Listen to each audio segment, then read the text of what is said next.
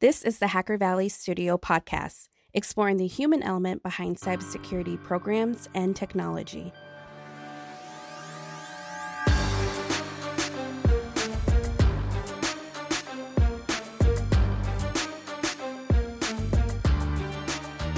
What's going on, everybody, and welcome back. In this exciting episode, we had Wilson Bautista Jr., military veteran and all around leader inside the military and now in cybersecurity. If you're loving our content, be sure to check us out at hackervalley.studio and check out our Patreon page at patreon.com forward slash hackervalleystudio.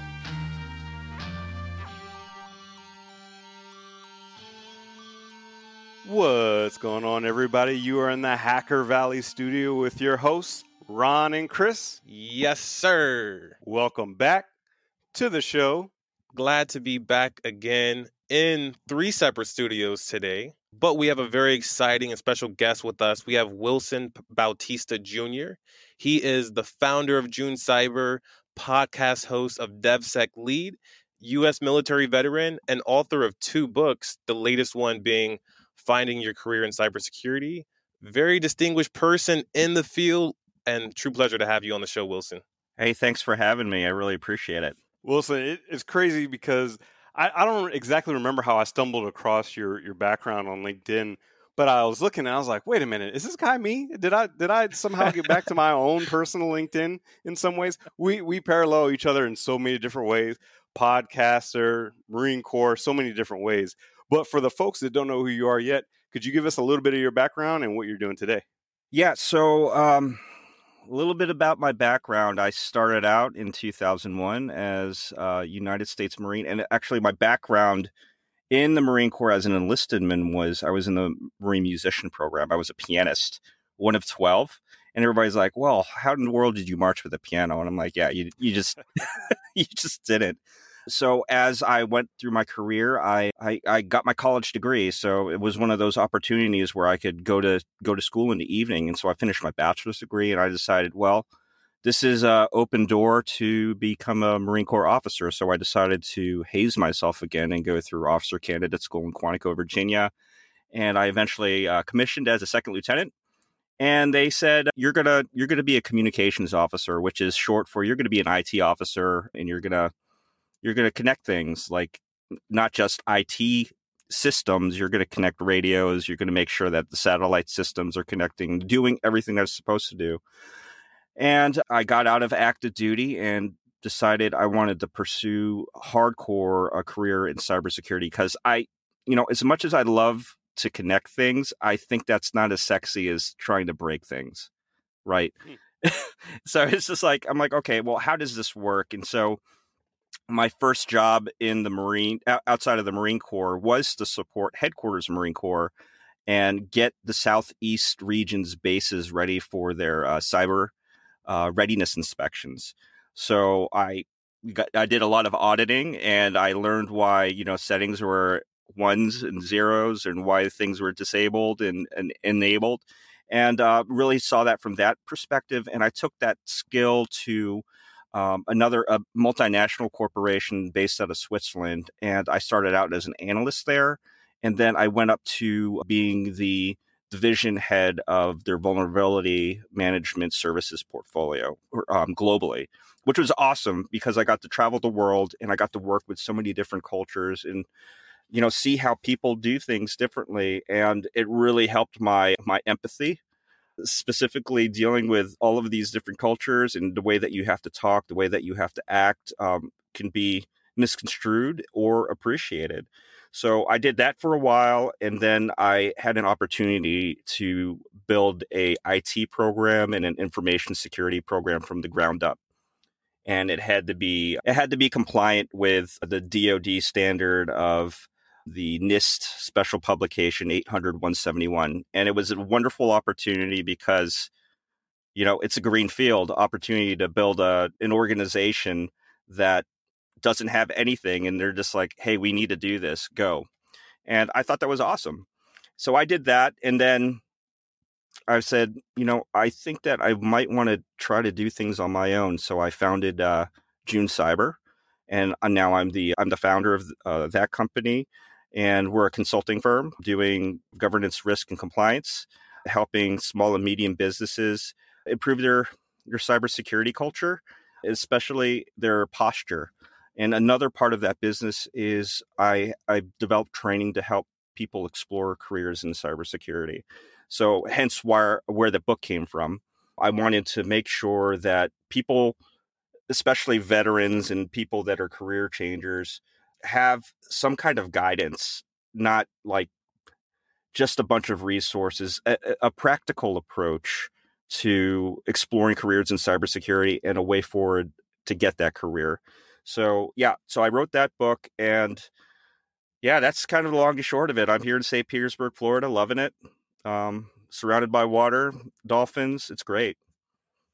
Man, Marines are just a different breed, if I do say so myself. Yeah. That's one of the reasons why we, we brought you on the show is to talk a little bit about your book, Finding Your Career in Cybersecurity. There's a part in the beginning where you talk about unknown territory in a world where we're, you know, consumed by things like imposter syndrome, not being able to, to feel like you belong in something. What are some ways that you would share with folks about being in unknown territory and how to not only survive but thrive in those conditions. Now, are you talking about unknown territory as like being in combat in Afghanistan, or are we talking about like career cyber? You know, I mean, like you know, that's two different perspectives, right? Absolutely, yeah, definitely talking about career or even just any endeavor that people take going into somewhere where they just don't know what's going on. A lot of people like to seek out comfort. They want to be in a place where they know the outcome. They want to be able to plan and architect the way things are going to unfold. But when you go onto some, when you transition from one uh, job field to another, there's a lot of uncertainty. There's a lot of things that you have to be cognizant of. Mm-hmm. So, what mm-hmm. are some ways that you've actually used some of the tips that you've uh, done in your own career? So when you're moving when you're moving from one career to another or you're transitioning from one thing to another, some people say just go cold turkey and just run right into it, the fire, grab the bull by its horns and just go with it. And that may work for some people, but I am one that wants to research as much as possible because, like in combat, you have the fog of war, you have that unknown. When you were getting trained as an officer, you had to make decisions all the time based on very little information right? So you get as much information as you can and you say, hey, we got to go, or no, we're going to do it like this. And the stakes are high, right? The the people that are in your in under your charge, this is a this could be a life or death decision. So I kind of took the same the same idea of you know, I'm just going to get as much information as I can. I'm going to try to understand it the best that I can. I'm going to reduce this uncertainty as much as I can, and I'm going to make a decision. And I'm and I'm just going to make a decision and go. And if it wasn't the right decision, I learned something and I iterated and I improved my decision making ability.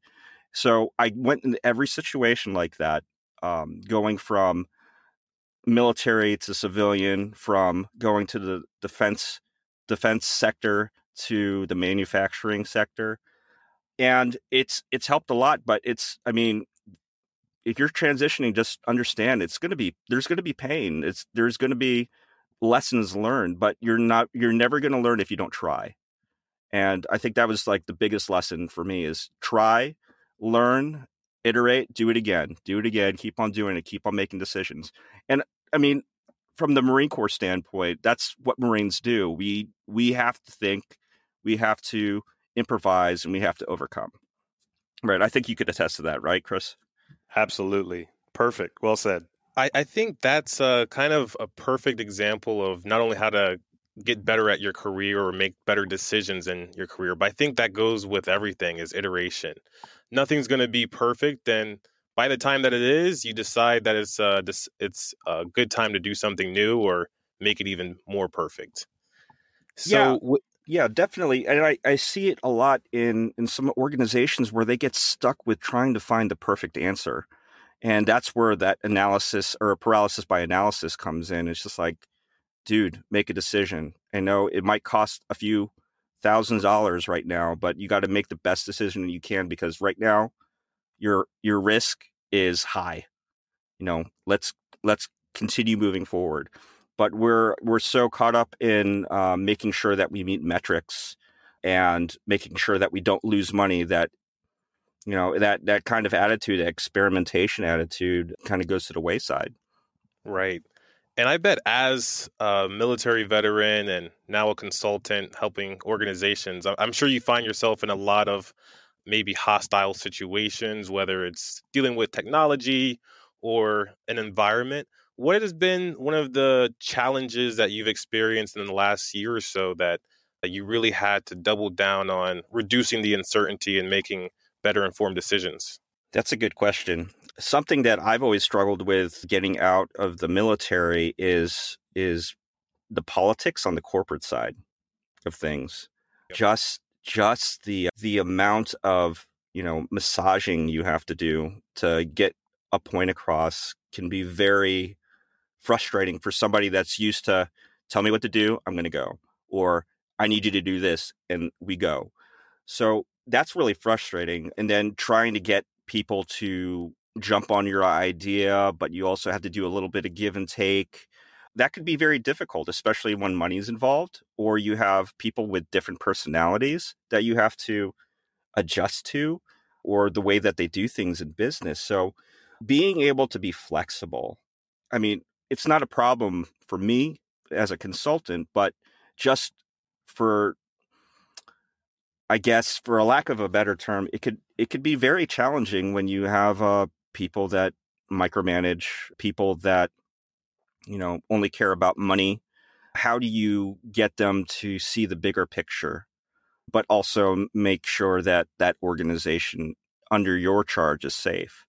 And that's that's been a really difficult thing with one of my clients this year. So how do you, how do you do that? You got to manage through it, and I'm learning every day. Yeah, absolutely. Chris and I actually just got off got done off of another phone call earlier today where one of the uh, conversation leaders was talking about explaining a complex problem even to those that don't want to buy your story. Like you might have the best story but you still got to explain it and break it down to someone that one isn't even interested in consuming a new story. Yes. Yeah. And I think it's our roles as leaders to especially technical leaders is to break the conversation down to the simplest terms so that everybody in the room understands what in the world you're saying and if it and we call it barney style in the marines we call it barney style and yes indeed yeah it's just like dude this is this is like bare bones this is what it is. And you know even if you break it down barney style people will still push. Right? and it's it's difficult. And how do you manage through that? It's just like how it, you have to come up with different ways to influence without authority which is always a it's always a challenge but it's a it's a challenge that all leaders go through. The one thing i really like about your book finding your career in cybersecurity is it's a it's a short read. It's it's really really small. You could probably fit in your pocket if you folded it up but the content itself is so dense because you have links to other things that people could look into, like the NICE framework and stuff like that. Mm-hmm. All of it's practical, very, very little philosophy. But there is a part that is philosophical that I, I think it'd be worth bringing up, and I'd love to get your your thoughts on it. In the at the end of the book, you say nothing that is easy is really worth anything. Nothing that is too difficult is worth wasting your time over. Remember that time is precious and you can never get it back. What was the the motivation behind putting that in the book?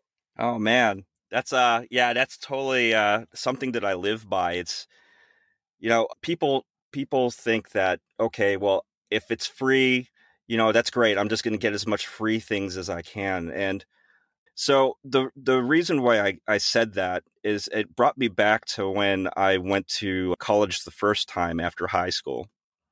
And my parents, uh, like great parents, they they wanted to pay for my my school, and I I screwed up. You know, I you know I was just not there. I screwed up. My grades were terrible, and then that was the moment where I said, I am never going to let my parents pay for anything again because now I have to earn it on my own.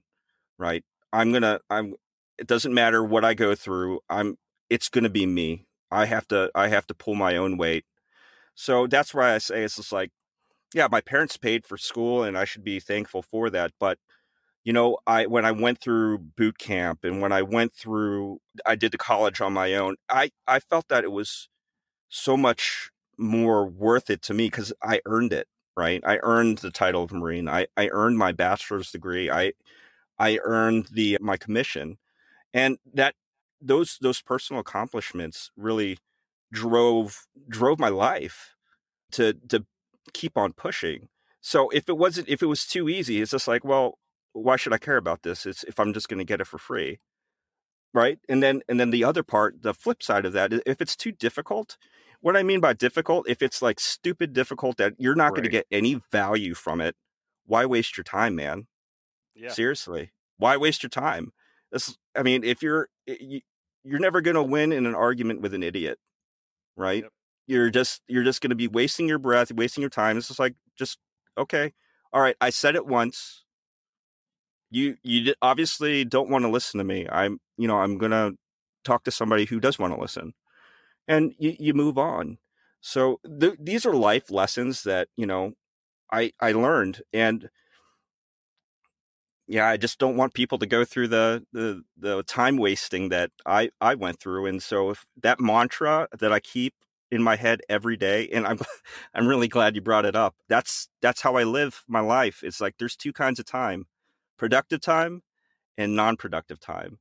So all that all that space in between is is nothing. You know, you're not you're not there's it's really binary for me. I want to make sure that every second I have on this earth is productive, whether it be professionally with my family, you know, taking care of myself, going to the gym, everything every second of my day has a purpose.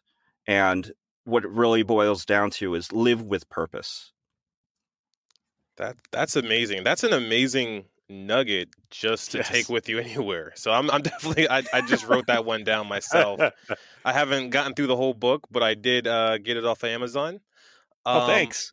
yeah, absolutely. And for anyone that hasn't checked it out, highly recommend it. It has a great start to it, and it's and like Chris was saying, it's a very short read, like what hundred pages or so. Yeah, yeah, it's um, hundred pages. And one of the things that I was thinking of uh, is, you know, you have wisdom in this book, and you also sounds like you mentor quite a bit, and you have some veterans and veteran initiatives going on right now. Uh, mm-hmm. Uh, can you talk talk to those at all? Yeah. So one of the things that I've uh, one of the things that I've experienced as I got out is that you know veterans if they're exploring careers in cybersecurity they they say okay i just need to get some certs and i you know i maybe i need to get my degree and then i'll get a six figure job and i'll do this and do that i'm like well why are you looking at why are you looking at cybersecurity in that way why do you really want to do this right and i've taken i've taken a lot of those veterans under my wing and said what is your why? So like in the first, it's like Simon Sinek, right? You know, Love why? It. I, I took the same approach. It's like, mm. why do you want to do this? Do you, and for veterans, cybersecurity is a great fit because it kind of fits our culture. You know who the adversary is, or you're trying to find the adversary and you're trying to protect your organization. It's the same kind of service attitude that I, I feel that it is important to bring that kind of diversity into the cybersecurity industry, right? So I've developed a course that's specifically for veterans to explore those careers in cybersecurity, but also talk about like my struggles with transitioning into the corporate the corporate life and talk about empathy, talk about emotional intelligence because I, I think that's that's what's kind of missing in a lot of these programs that I see um, out there today. It's like they'll get you the hard skill training, they'll get you the certifications, but you know there's a there's a true uh, challenge when when people go from you know wearing their uniform to wearing suits and what i want to do is just smooth that smooth that transition a bit more so that they so they don't have to feel some of the pain that i had to go through but yeah that's that's some of the initiatives that i have going on and i mean it's it's growing a lot of the stuff that i've been posting on linkedin is about supporting veterans and trying to get them to think differently about their career choice in, in cybersecurity. Because again, when I talk to veterans, they say, I want to be in cybersecurity. And I say, What do you want to do in cybersecurity? The first answer I get is, I want to hack stuff. right? It's just like, okay, well, you know that there's a like a process to get there, yep. right? And there's there's things that you have to learn. And they're like, well, yeah, I just get a certification. I'll get my OSCP, and it's like, well, you know, there's theory behind that, and there's, and so it's just kind of like, let's like I I appreciate your enthusiasm to get into the field, but you you can't just shotgun blast and say I want to be in cybersecurity.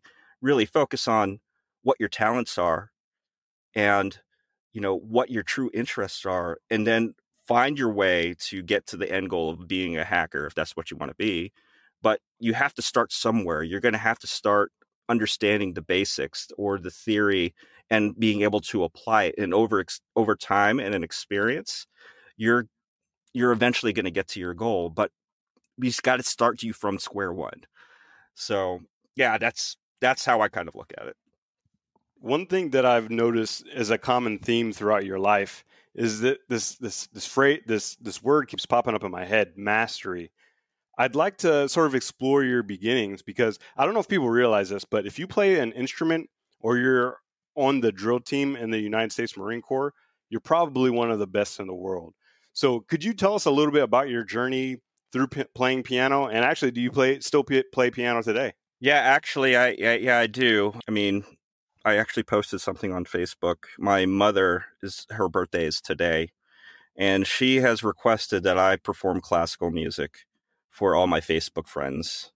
Wow. So yeah, so I have to I have to play um, classical music for all my Facebook friends tomorrow evening. So yeah, I still play. I, I love it. Let me I guess let me start. And this this will be really interesting because I I use a lot of music as I use a lot of what I've learned in music in how I how I live life as well as how I look at cybersecurity. I started playing piano when I, when I was six. I was classically trained, and the Marine Corps found me. I was I was playing at church, but I was very classically uh, um, trained, and that was my strength. But the Marine Corps said, "Hey, we need you to play jazz. We need you to play rock." So they, you know, and good Marine Corps fashion, they said, "Yeah, you're going to do this," and and so I did. So I learned how to take frameworks of how the music should be and improvise on top of that.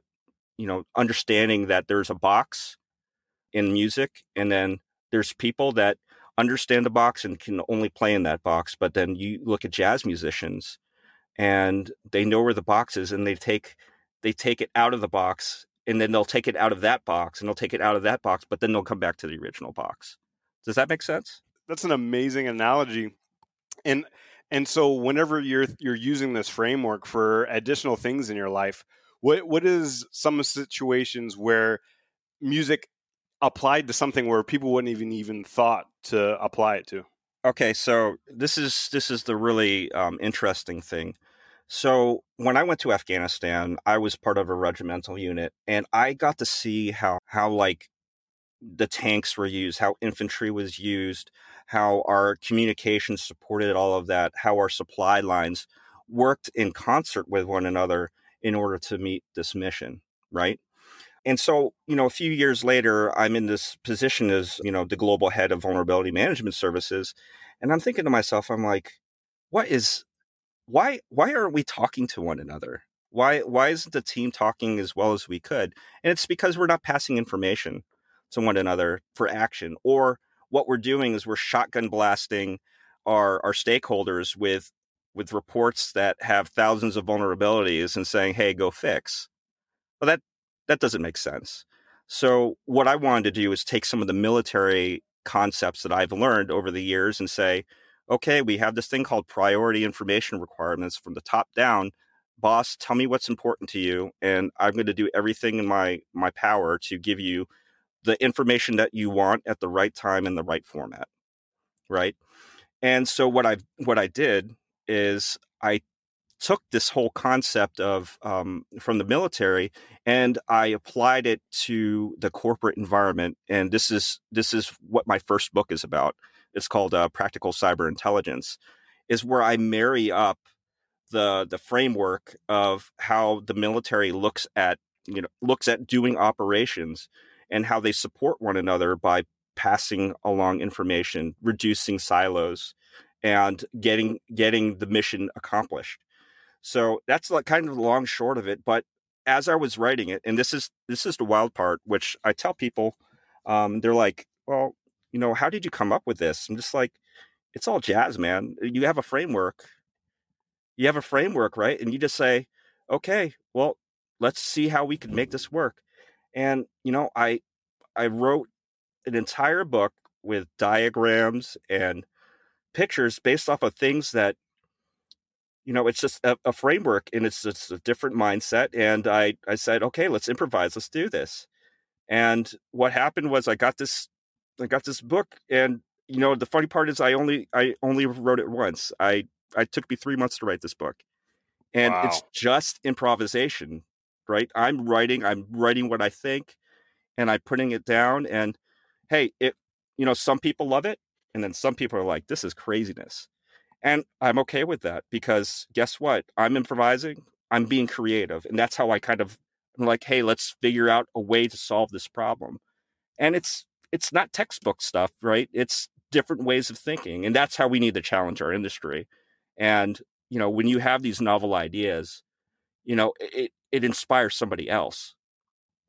And I, I'm no genius. I just I just try to challenge the status quo in any way that I can. And I put this book together and and it and, you know it resonates with people and that's how i that's how i use music in in that capacity for for a global implementation of of military concepts in a corporate environment I don't know, Wilson. You're pretty smart.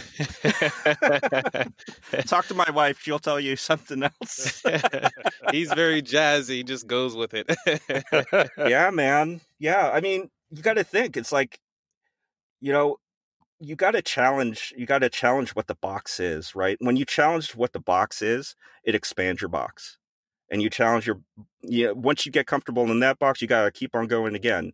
Make your box bigger because that's the only way that you're going to get better right? You got to challenge yourself to be uncomfortable but then like you're looking from the the grand scheme of things you're challenging the industry to be better right? Not with just technical leadership but also leadership. So as long as you keep on challenging yourself and challenging the people that are around you with thinking differently, then we're all doing we're all on the same sheet of music, no pun intended there. Right. And that's that's a really good point because we were just chatting about that right before we hit record. We were talking about how we all have to kind of band together and bring just more conversations and facts to the security space. So like open it up to talk about leadership, open up to talk about diversity and other uh, areas of thought. Is that one of the reasons why you started your podcast, DevSec Lead? How did that start? And was that also you getting outside of your original box? Yeah, it's um, definitely out of my box because I didn't know how to, I didn't really know how to do anything podcast wise. Uh, I didn't know how to record that much, but I said, I, I have a mission, right? I want to be able to not just talk to my friends about the stuff that I think about. I want to talk to a lot more people about it. And you know, if they like what I'm saying, that's cool. But if if they don't, that's that's fine too. But the the thing is, is that I want to challenge the in- industry to think beyond the technical, right? I want to talk about leadership, and that's like you know, everybody says uh, DevSecOps. I was just like, yeah, I'll I'll come up with a you know a weird name, DevSec Lead. you know, develop yep. security leaders and that's what we talk about. We talk about different topics on leadership. We talk about like diversity. We talk about improving your communication skills, improving your communication skills across cultures. How do you how do you think how do you think in times of uncertainty? I've got a buddy of mine, Graham Westbrook from Living Security, and he goes into he goes into conversations or he just starts talking, and I'm just like, I don't I don't know what you're saying, but it really sounds good. but you know, these are these are awesome conversations with thought leaders or up and comers that are in our industry. We talk about like emotional oh, we, we talk about mental mental health, and I mean, we all deal with something, and everybody has a story. Everybody has something to add. Everybody can add value, and that's what I try to bring to the show is interesting stories, and talk about challenging how we look at leadership, and how we how we challenge our leadership within our industry. Yeah, I think all three of us are fanatical about leadership and cultivating that skill. It seems like all three of us are really into reading as well. What would you say is the one book that has changed your leadership style the most? Hmm. Great question, by the way. Yeah, that's a very good question. You know, there's there's been a lot of books that I've read. I can't say that there's a single book that's really like said, you know, this is it. This is the the leadership that I want to know because like in the Marine Corps, they give you training about how to be a leader, um, it, whether you're a, a, Democratic one or you're, you know, you're you're more direct. And then I've gone through courses, leadership courses, where like I've taken the Gallup Strengths Finder test or some other assessment, and they say this is your style of leadership, and because when you have when you have uh, multiple means or multiple resources to draw from it's it really isn't then it doesn't become like the one single source that changed your life. It's this is like well this changed my perspective here. This changed my perspective there. And i wish i could put it in one book but yeah i would I, I could say that i i don't have a single source that that changed my life. I think that a lot of the a lot of the experiences a lot of the research that i've done each has its small part of influencing how I lead today. There are great leaders to follow, but I wouldn't say that everybody's perfect. Everybody has their everybody has their gig. So mm-hmm. yeah, not a single book. I'd say there's a lot of books that's influenced my life. Oh, that's still a great answer. One of one of the books that I loved is Extreme Ownership. And you know, I wouldn't be surprised if you, you both read it. I was so. just thinking that that would that was my answer to be honest. Extreme ownership. Oh, was it? Yeah. Nice. You know, I haven't I, read that book. Everybody's telling me to read that book, but I, I I've got to put it on my my list to do now. Yeah, it's, it's yeah. definitely a great read. And I was going to flip the question around a little bit. Instead of asking around about a good book, I was going to ask if there's been uh, an influential character in the past few years that has really changed your outlook on leadership. Ooh, okay, that's a good question. you know, so I, so when I when I got out of the Marine Corps, it wasn't because I really wanted to. When I when I became an officer, I, you know, I was in like I wanted to be in for 20 years, and that's what I was really looking for. And I found that after I went to, uh, you know, training, I got to a unit. I was getting ready to uh, deploy. I just I had a uh, officer that was above me that you know just treated me like garbage. Uh, he micromanaged me. He he made me feel like I was uh, an idiot all the time. He you know he talked bad about me in front of in front of my subordinates and I don't know, maybe he was jealous, but you know, I I came out I came out of that and I was just really upset and he uh, and partly my fault too because I just didn't listen to him and I didn't really respect his uh, respect his authority as well. But because of everything that had happened, my my evaluations were terrible.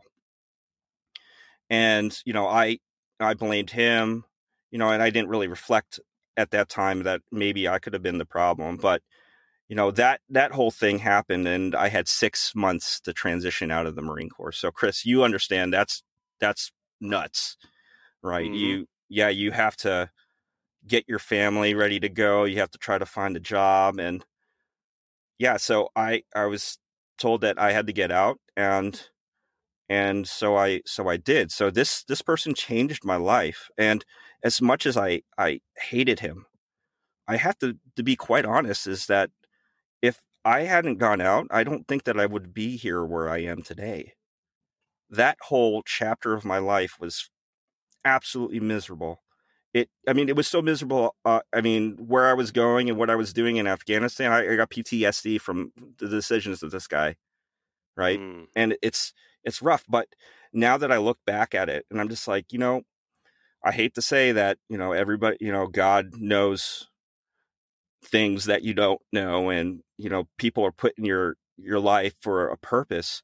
I got to thank this guy because if I if I didn't get out of the Marine Corps, I I wouldn't be where I am today. Like I would have never thought that I would be responsible for auditing the the Marine Corps bases for huge inspections. I would have never mm-hmm. thought that I would be ahead of vulnerability management services at a global company, you know? And that that whole experience, I mean, it really broke my confidence, but then I I realized that it's like, yeah, I'm a lot smarter than what people said that I was. And, you know, I ended up getting my master's um, in information systems management from Boston. And then I, and I said, okay, let's, let's keep on going. And, you know, I got a bunch of certs and it's, I just wanted to see how far I could go. And I, and because of this man, it's, that's the reason where I am, why I am, why I am and where I am. So, I mean, I turned this negative thing into such a positive outlook for my family, for my life. And, you know, I, I have to say, you know, I, I hated the experience at the time, but now it's just like, well, if that would have never happened, I would never be where I am today. Wow.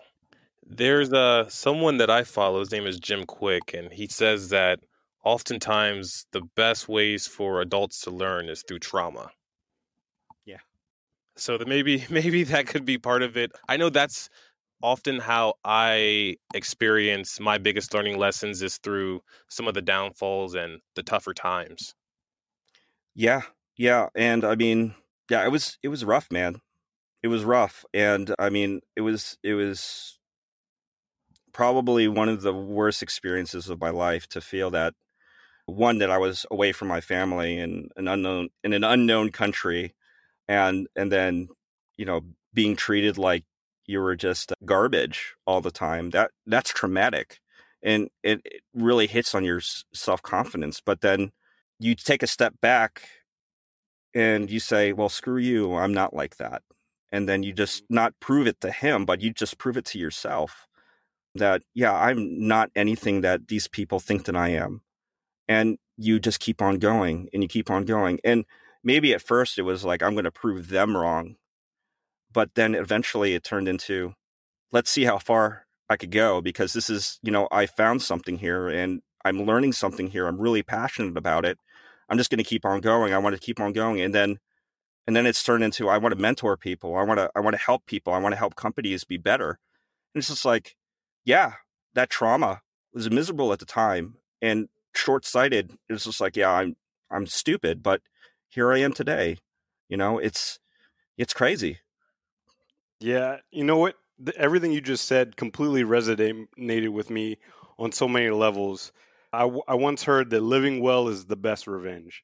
And a lot of my initial drive to be successful, my initial drive to do things, to do great things, was based on people counting me out. And mm-hmm. the way you've turned that into something positive, and now you're no longer fueled by you know this you know revenge to to get back at you know the people that have you know downtrodden you throughout your life. Now you're you're able to experience the positive side of being able to give and to continue to build your your platform to help as many people as possible. And i i just i can't thank you enough for making the decision to putting out content to putting out your books to to reaching out to people like you have. I i, I think it's a it's a happy ending story for sure. Yeah no it's you know, I think what makes me happy in the end is to help people and help people be better and help them find that purpose, not just not just with leadership, but you know, in their organizations in how they how they you know conduct themselves doing cybersecurity. Finding that purpose, helping people find their purpose, helping organizations find the reason why they do the things that they do or need to do is a much bigger blessing than any any tangible tangible thing that, or material thing that I could ever get. And I yeah, I I appreciate it. Wilson, thank you so much sincerely from the bottom of our hearts. Loved your story, love all of the knowledge that you just dropped on during this conversation. For those out there that are listening that want to stay in contact with you, all the things that you're doing, what are the best ways that people can do that? You could find me on LinkedIn, Wilson Bautista Jr., B A U T I S T A. And you, I'm pretty active on there. I, I, like that. And then you could go to the podcast as well, listen to what we're talking about. You could you could find it on any of your favorite podcast platforms. And you could always send me an email, wilson at J-U-N-C-Y-B-E-R dot com. I, I leave that open for people because, you know, sometimes if it's not cybersecurity, it's somebody that, that has like mental mental health issues like I do. Like PTSD is a big deal and we need to talk about that. And the best lessons and the best support that I've had were from people that are have gone through some traumatic experience. So if somebody has something that they need to talk about, you know, reach out. I'm here. You know, I'm here to talk to you about that, whatever's troubling you. So, yeah, email, LinkedIn, get on my podcast, listen listen up and, you know, let's let's get through this together. Great. We'll be sure to put all those links and resources for everyone that can reach out so they'll be able to do that. And thanks again, Wilson, and we'll see everyone next time.